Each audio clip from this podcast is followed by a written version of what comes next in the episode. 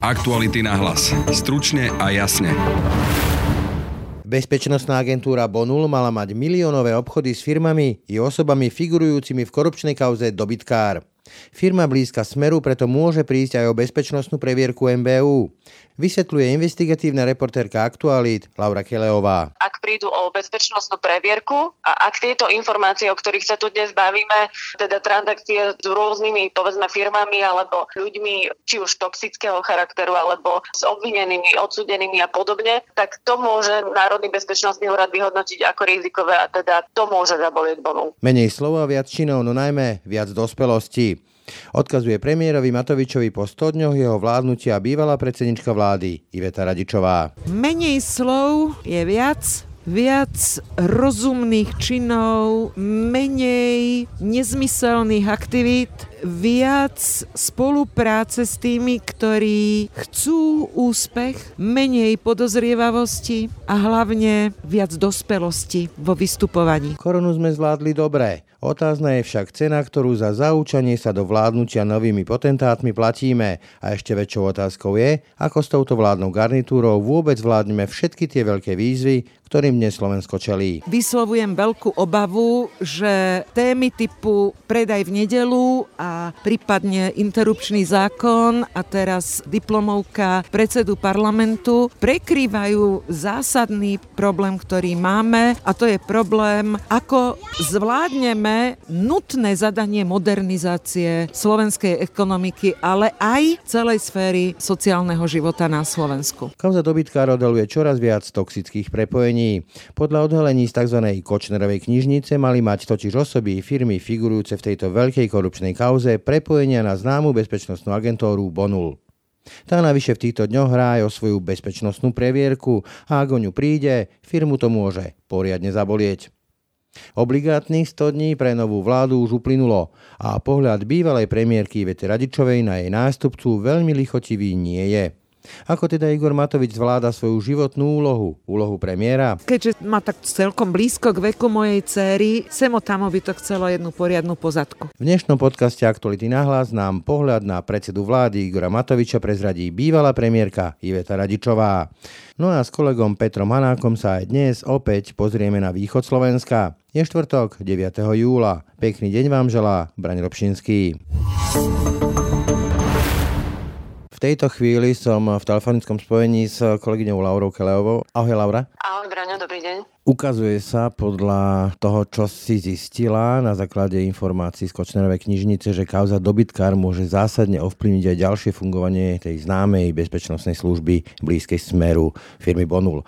Laura, takže na aké prepojenie ste prišli a čo odhalila Kočnerová knižnica? Tak eh, z dát, ktoré vlastne máme od eh, siete novinárov z OCCRP, čo je vlastne taká organizácia investigatívnych novinárov, sme zistili, že medzi Bonulom, známou SBS-kou a aktérmi z kauzy, utlacerskej kauzy dobytkár prebehli v minulosti viaceré finančné transakcie. Ako príklad uvediem napríklad eh, reklamnú agentúru Roko, ktorá je ako firma obvinená v tejto kauze dobytkár a aj jeden z jej predstaviteľov, Peter Kuba, je obvinený a dokonca väzobne stíhaný za legalizáciu príjmov z trestnej činnosti, teda za pranie špinavých peňazí. No a táto reklamná agentúra Roko mala podľa našich zistení a podľa tých dát, ktoré my vidíme a máme, mala s Bonulom akýsi finančný vzťah. like, Domnievame sa, že obvinený Peter Kuba tieto finančné vzťahy nie úplne dostatočne a logicky vysvetlil pred súdom, pretože on povedal, že jedna z 8 transakcií alebo platieb, ktoré dostal od Bonulu, bola napríklad v súvislosti s letnými olympijskými hrami v Rio de Janeiro v roku 2016, kde v Slovenskom dome bol Bonul medzi sponzormi a reklamná agentúra Roko to zastrešovala. To je pravda, Bonul naozaj bol sponzorom, ale je zvláštne, že napríklad iná štátna firma Transpetrol zaplatila za seba pre prezentáciu v tamošom slovenskom dome len niečo vyše 100 tisíc. Potom je otázne, prečo Bonu reklamke, dnes už obvinenej v uplatkárskej kauze, zaplatil čiastku až v miliónoch eur. Takže to nie je jasné. A to samozrejme my sme sa pýtali aj Bonu, ale ten odmietol súkromné finančné transakcie komentovať. Práve dnes vo štotok sa hrá na Najvyššom súde opäť o väzbu Norberta Vedera, ten ale oficiálne vo firme Bonu vôbec nefiguruje. Napriek tomu sa ale ukazuje, že tá skutočnosť, teda tej vzťahy vzťahy medzi ním a Bonulom sú iné. Aké? To, že vzťahy s Bonulom už nejaké predsa len má, bolo minimálne podozrivé už e, pri vyšetrovaní vraždy, keď policia odhalila Kočnerové správy z aplikácie Tríma a tam vlastne Norbert Bodor písal o Bonule ako o našej firme, o našich zákazkách, o tom, že ako im teda biznis funguje alebo nefunguje a, a kto ich tlačí s cenami dole. Takže vystupoval za tú firmu povedzme minimálne ako, ako človek, ktorý s ňou niečo má. No a teraz najnovšie informácie, ktoré máme z Košnerovej knižnice, ukazujú, že tam boli aj finančné transakcie, je taká nepísaná zásada, že nebudeme komentovať, aké presné čiastky v akých rokoch to bolo, ale len spomeniem, že boli to v podstate 5 až 6 perné čísla, ktoré išli nie len od Norberta Bodora Bonulu, ale aj z Bonulu k Norbertovi Bodorovi. A to je veľmi zaujímavé, pretože my nevieme, aké v podstate služby mohol Norbert Bodor poskytovať pre Bonul, ale v podstate vždy sa ako keby navonok stránil, že on s tou firmou nič nemá, respektíve s otcovou firmou, pretože jeho otec eh, Miroslav Bodor je oficiálnym majiteľom. Takže toto je veľmi zaujímavé, že prebehli tam finančné transakcie a vo svetle dnešných udalostí, že Norbert Bodor je ďalší obvinený v kauze dobytkár, je toto oveľa závažnejšia situácia pre Bonu aj v súvislosti s tým, že aktuálne sa na Národnom bezpečnostnom úrade rieši, že či Bonu bude mať ponechanú alebo nebude mať ponechanú previerku najvyššieho stupňa. Podľa teba je možné, aby bolo udržateľné, aby firma mala teda najvyššiu bezpečnostnú previerku po všetkých týchto informáciách, čo si spomínala, aj o tom, že tam vlastne lietajú ľudia v tej megakorupčnej schéme dobytkár? Ja nie som človek, ktorý rozhoduje o tej previerke. Nie som si úplne istá, že vlastne ako to komisia vie a nevie vyhodnotiť. V zásade ale hovorím, že Národný bezpečnostný úrad e, má disponovať informáciami nielen z policie, ale aj z tajnej služby a aj z medializovaných informácií samozrejme. Takže naše zistenia určite by ich mali minimálne zaujímať.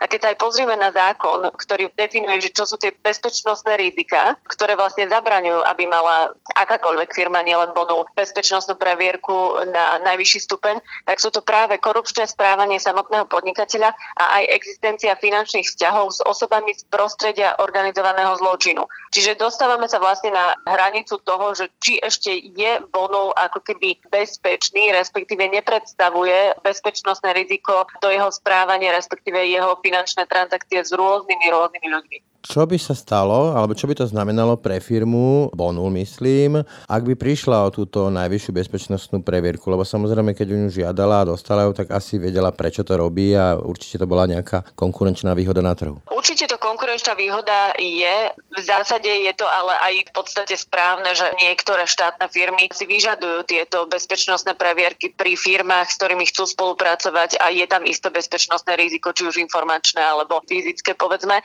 Takže bol by to určite problém, len spomeniem príklad eh, správa štátnych hmotných rezerv. Má zmluvy s Bonulom a v podstate je tam taká klauzula zmluve, že podmienkou je mať bezpečnostnú previerku na taký a taký stupeň. Takže ak by Bonul prišiel o túto bezpečnostnú previerku, určite sa niektoré zmluvy budú musieť prehodnotiť, respektíve zrušiť a teda to znamená aj finančný pokles určite pre Bonul. Či tieto informácie môžu Bonul zabolieť? Môžu, ale v zásade informácie ako také samotné nie, ale ak prídu o bezpečnostnú previerku a ak tieto informácie, o ktorých sa tu dnes bavíme, teda transakcie kontakty s rôznymi, povedzme, firmami alebo ľuďmi, či už toxického charakteru, alebo s obvinenými, odsudenými a podobne, tak to môže Národný bezpečnostný úrad vyhodnotiť ako rizikové a teda to môže zabolieť bonu. Toľko Laura Kelevá, ďakujem ti za rozhovor. Ďakujem ja. Pri mikrofone vítam bývalú premiérku, predsedničku vlády Vetu Radičovú. Dobrý deň. Príjemný dobrý deň želám. Ten posledný rozhovor, ktorý sme mali po voľbách, tak ten titulok znel, že či sa z generátora konfliktov stane moderátor konfliktov vlastnej vládnej koalície, myslím Igora Matoviča. To boli vaše slova. Uplynulo pár mesiacov. Ako vy vnímate tých prvých 100 dní vlády Igora Matoviča? Veľké ocenenie za zvládnutie pandémie pre ochranu zdravia pretože môžeme teraz e, byť generálom po vojne, ale opatrenia, ktoré boli prijaté, naozaj viedli k tomu, že nás táto strašidelná choroba nezasiahla tak bolestivo ako iné krajiny. Kritické hodnotenie na rozsah prvej pomoci, tak jednotlivcom ako podnikom a podnikateľom, A veľký otáznik, ako je vláda pripravená na veľké strategické rozhodnutia, ktoré nás čakajú z hľadiska obnovy a rekonštrukcie slovenskej spoločnosti ako celku, pretože zatiaľ nič konkrétne nie je na stole. Dokonca ani nie relevantná diskusia a debata na túto tému tu vyslovujem veľkú obavu, že témy typu predaj v nedelu a prípadne interrupčný zákon. A teraz diplomovka predsedu parlamentu prekrývajú zásadný problém, ktorý máme a to je problém, ako zvládneme nutné zadanie modernizácie slovenskej ekonomiky, ale aj celej sféry sociálneho života na Slovensku. Tých eurofondov napríklad, ale keď sa vrátim k tej korone, hovoríte, že oceníte tie výsledky. Áno, výsledky sú dobré, na druhej strane videli sme tak povediac organizovaný permanentný chaos to bol nejaký krízový štáb bez opory v zákone, bez tajomníka, bez zápisnice. Minister vnútra, ktorý nemá alebo nechce zverejniť, na základe čoho zriadil nejakú karanténu a držal tam ľudí. Dá sa takto vládnuť? Ospravedlnením takéhoto štýlu vládnutia, ktoré je neakceptovateľné, nepriateľné, takto sa nemôže vládnuť ale ospravedlnením, ktoré sme používali, aj ja som ho používala, je 100 dní vlády, nech sa zorientujú, nech pochopia, nech nájdu spôsob, nech si prečítajú kompetenčný zákon, organizačnú štruktúru a riadenie parlamentu, vlády a podobne a zároveň v kombinácii s krízou viedlo k opatrnosti, k striktným odsúdeniam alebo hodnoteniam postupov. Dnes už je po 100 dňoch a k tomu sa postaví poslanecký klub jedného hnutia, ktoré zadáva úlohy členom vlády. Pri stretnutí s pánom Kolárom. A mne spadla sanka, pretože to naozaj nemôžu. to nie je v ich kompetencii. Môžu vyzvať vládu Slovenskej republiky, aby zahrnula do svojho programu vypracovanie nejakej legislatívy, ale aj tento moment sa mi javí ako absurdný, pretože Viete, sú to poslanci, teda zákonodárny zbor, v ktorých pracovnej náplni je aj príprava legislatívy. Takže nechápem, prečo, ak majú takúto potrebu urgentnej prípravy legislatívy, ju nepripravili a nepredložili na vládu, na uznesenie vlády a na schvalovanie v parlamente.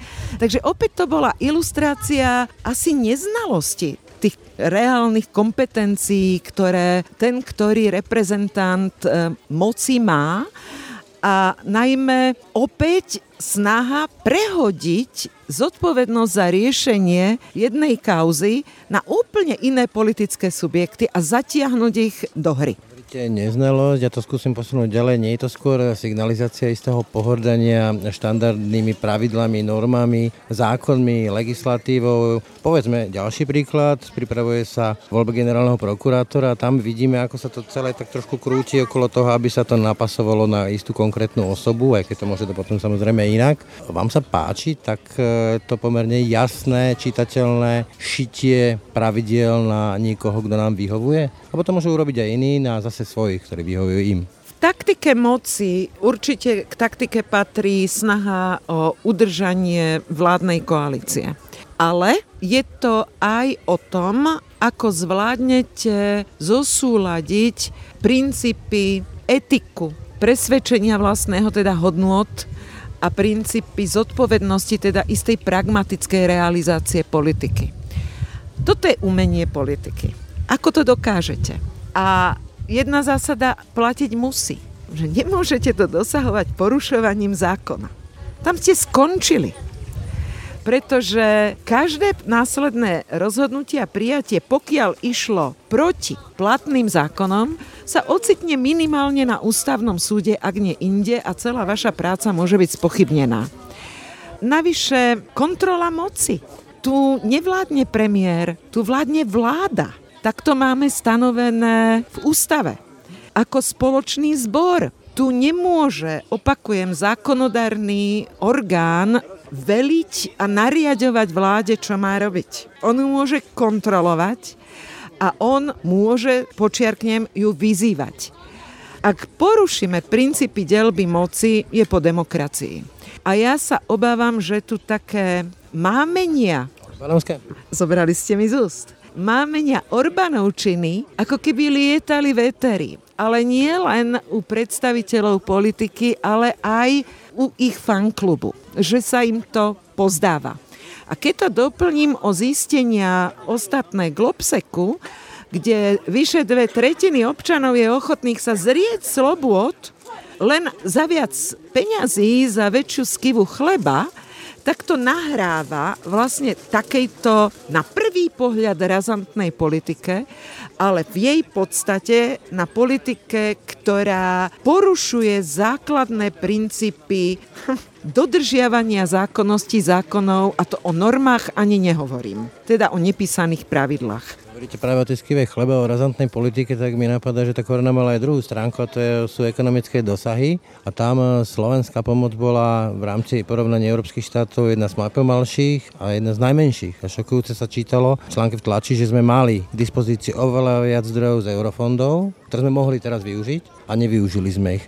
Čím si vysvetľujete, že vláda, ktorá sa zaštiťuje obyčajnými ľuďmi a myslením srdcom a podobnými sloganmi, nechala na holičkách živnostníkov, podnikateľov, dohodárov.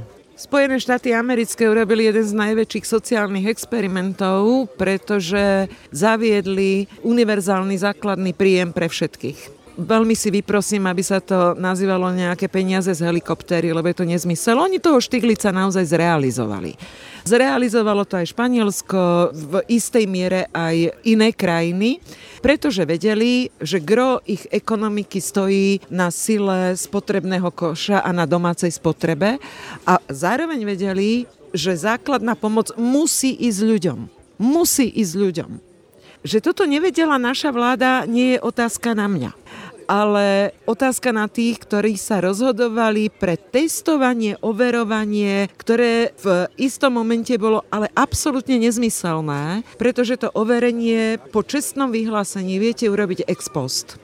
Zároveň, na čo máme tie úžasné technologické systémy v sociálnej poisťovni za 100 milióny eur na daňovom aj s výpismi všetkých tých, ktorí sú neplatiči a neplnia si dlhodobo povinnosti? Veď automaticky mám vedieť, kde idem do rizika a kde nemôžem tú pomoc bez overenia poskytnúť. Pripisujem to možno a zdá neznalosti tých systémov alebo pomíleného vnímania, že potrebujem šetriť ešte aj v kríze, lebo urobím deficit a dlh. Ale to teraz bez deficitu a dlhu jednoducho nešlo. To nerieši. To jednoducho nejde. Ide o inú vec, aby tie všetky peniaze, ktoré teraz budeme investovať, neboli dotácie, ale investície. Teda, aby boli návratné aby to šlo do projektov, z ktorých sa tie peniaze po istom čase budú vrácať späť a dokážeme ich splácať, teda to nenecháme na pleciach tých našich detí ako ďalší nesplatný dlh. Je rozdiel medzi dotáciou a investíciou. A tu mám ja najväčšie obavy. Tu postrádam, prestaňme sa tu motať ako blázni okolo toho, či budeme alebo nebudeme v nedelu môcť nakupovať. Začnime sa konečne zhovárať o tom, čo urobíme s našou štruktúrou železničnej dopravy, čo urobíme s infraštruktúrou kanalizácie vôd a elektriny, čo urobíme s našimi getami, ktoré máme na Slovensku a ako to mienime konečne riešiť. Čo urobíme so zaostalými regiónmi a ktoré lokálne politiky príjmeme na riešenie regionálnych rozdielov čo urobíme s 30% priemyselnej výroby ako časti nášho hospodárstva, lebo je to len 30%, ostatné sú verejné služby a sociálne služby. Ako mienime transformovať a na čo automobilový priemysel, čo mienime ponúknuť ich dodávateľským firmám, toto sú témy, o ktorých sa poďme rozprávať. Sa práve chcem spýtať, že či na to máme, podľa toho, ako sa ukázala tá pomoc v čase korony, keď sem priputuje tých 8,5 zhruba miliard z Európskej únie ako nejaký balík podmienený ale nejakým plánom modernizácie Slovenska. A čo ja som zatiaľ počúval, napríklad ministerstvo hospodárstva, to bolo také, že kilečko, to znamená nejaká odbyrokratizácia, ale nejaké že vízie, že čo tak Slovensko bude potrebovať o 50-100 rokov som ešte nepočul. Myslím si, že existuje niekoľko stratégií rozpracovaných, o ktoré sa je možné oprieť. Či už ide o stratégie na podporu lokálnej ekonomiky a regionálneho rozvoja, nemyslím na úrovni vlády, veď tu máme vedu a výskum. Slovenská akadémia vied sa dlhodobo venuje zásadám reformy trhu práce. My sa dlhodobo venujeme zásadám nevyhnutnosti reformy dôchodkového systému a sociálneho systému. Nech sa páči, oprieť sa, odmietnúť, viesť dialog, ale tu nie sme na zelenej lúke, že by nič neexistovalo rozpracované. Kam by ste teda vy, keby ste mali povedzme tú pozíciu niekde v nejakej vládnej moci investovali, alebo chceli investovať, o čo sa oprieť z tých 8,5 miliard? Ešte musím počiarknúť, že my neznamená, že my dostaneme 8,5 miliardy. To bude v rámci európskeho semestra. To znamená, že ak nepredložíme naozaj inovačné projekty, strategické, reformné, ktoré posunú Slovenskú republiku, tak my tie peniaze nedostaneme a dostanú ich tí, ktorí také projekty predložia. A to sa deje, lebo tých projektov na čakačke je už veľmi, veľmi veľa a dá sa nimi aj veľmi dobre inšpirovať. Napokon v oktobri máme predložiť kompletnú predstavu plánu, ako na to chceme ísť a aká teda bude tá stratégia priority.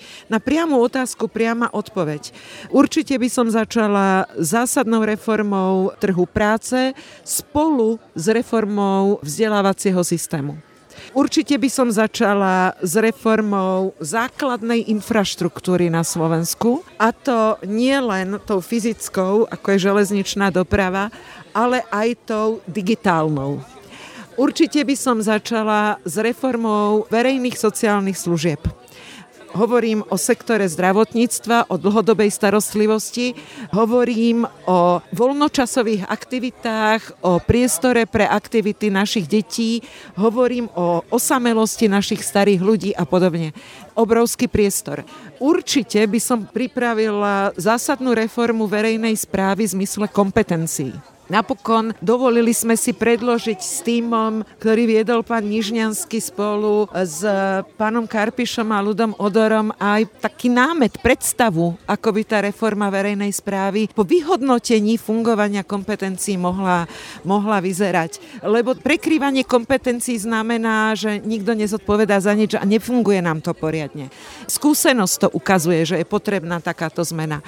A určite by som investovala a inovovala tzv. kreatívny priemysel, vrátanie investícií do kultúry a bez zaváhania by investície plynuli do celej oblasti štruktúrálnej zmeny právneho systému na Slovensku. Rozhovor so sociologom Michalom Vašečkom som nazval citátom Miša Vašečku, že premiér má mentálny obzor slovenského malomeštiaka.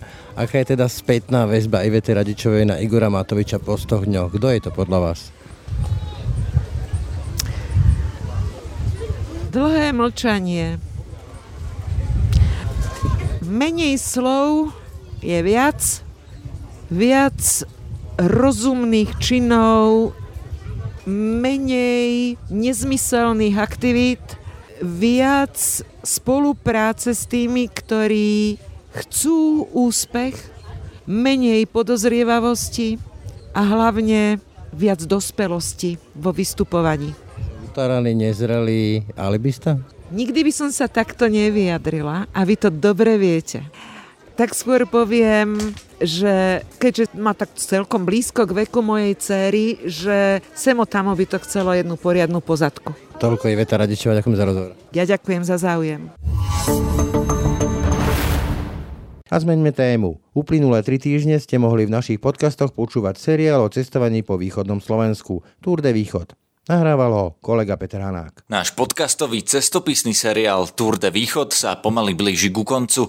Už len zajtra vám prinesieme rozhovor s Mikulášom Varehom, odsúdeným za daňové podvody. Ten po podmienečnom prepustení po dvoch tretinách trestu žaluje štát o miliardu eur. Na budúci týždeň si na webe Aktuality.sk budete môcť prečítať reportáž z návštevy v jeho kancelárii. Tipy na dovolenkovanie na Slovensku v čase obmedzení pri cestovaní do zahraničia vám budeme naďalej ponúkať v našom sobotnom podcaste Múzeum. Už túto sobotu zo Skanzenu vo Svidníku tu je krátka ukážka. Je to typická zájazdová furmanská krčma. Teraz okolo nás idú ovečky. Také húňaté ovečky s tmavými tvárami. Poďme do krčmy, ja som zvedavý. Poďme. Toto drevené to je bar? Áno, to je bar. Teraz sme vstúpili do cerkvy a v kostole vonia drevo, lebo všetko je z dreva, lavice, steny.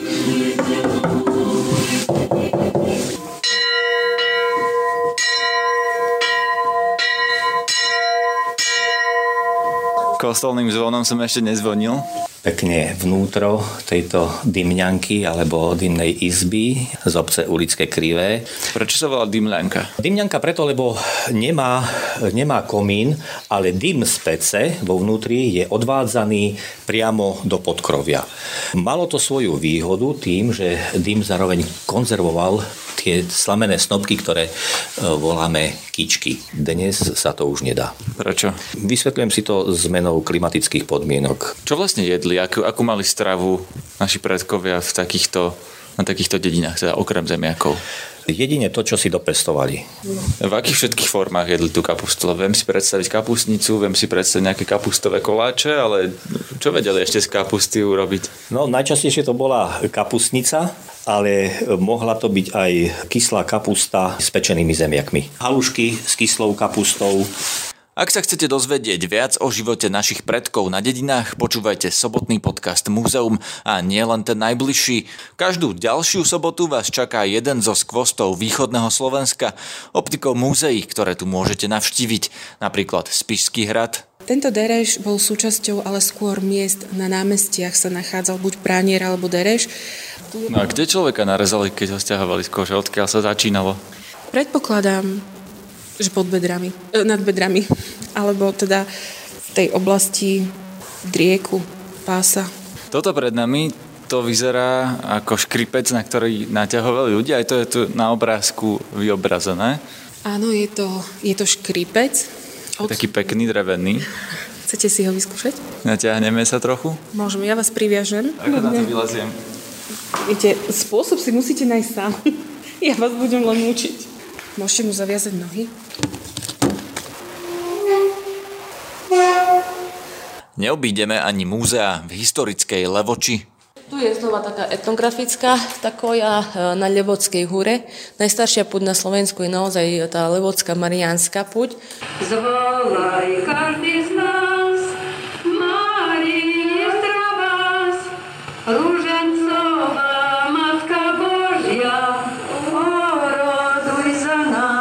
Buď pozerám na tie, na tie fotky, to sú väčšinou také ženy v ručníkoch, ktoré majú také tradičné oblečenie, ako kedy si ešte moja prababka mala. To bola taká rozvetvená rodina, lebo Štefan Čaky mal tri manželky a s nimi cez 20 detí, myslím, že 24. Na tak... to potreboval taký veľký hrad. E, práve, že oni si začali stávať v tých okolitých dedinách kaštieľa. Moderné umenie, čiže aj takéto napríklad e, exponáty sa dostávajú do múzea, čiže aj od tých e, novodobých súčasných umelcov je tu... No, povedzme si, čo je na obrázku. Sedí tam rodina nejaká spred 100 rokov, ako keby na starej fotke, ale vedľa nich stojí nahá žena, ktorá má na hlave niečo rúžové a to vyzerá ako mesto Levoča. Obraz má názov Ľubovník bodkovaný a dobre ste to vlastne odhadli, že základ bola taká stará fotografia. Je to fotografi- rodinná fotografia autora, a no, tá nahá žena, môže to byť asi myslené tak, že v podstate rodina je s láskou spojená, hej. Súrodenci sa majú radi, manželia sa majú radi a je e, jedna láska k rodine, iná láska je, ja neviem, k žene, môžete mať radi zvieratá, čiže také vyjadrenie nejaké lásky, ja by som to asi takto interpretovala, ale každý si to môže vysvetliť vlastne už po svojom. Ja by som to interpretoval ako tradičná rodina plus Milanka. No, hej, vidíte, hej, úplne iné. Vlastne je to už názor každého. Ktorá je odlišená tým, že nie je oblečená. Nezabudneme samozrejme ani na majstra Pavla či Bielu pani. Počúvajte celé leto, každú sobotu. Tour de Východ bude pokračovať v podcaste Múzeum. Aktuality na hlas. Stručne a jasne. Tak to boli dnešné aktuality na hlas. Počúvajte nás každé ráno na webe aktuality.sk lomka podcasty, ako i v ďalších podcastových aplikáciách. No a nájdete nás aj na Facebooku a Instagrame. Ďakujeme za vašu priazeň aj podporu. No a pekný zvyšok dňa a pokoj v duši praje. Brane Dobšinský. Aktuality na hlas. Stručne a jasne.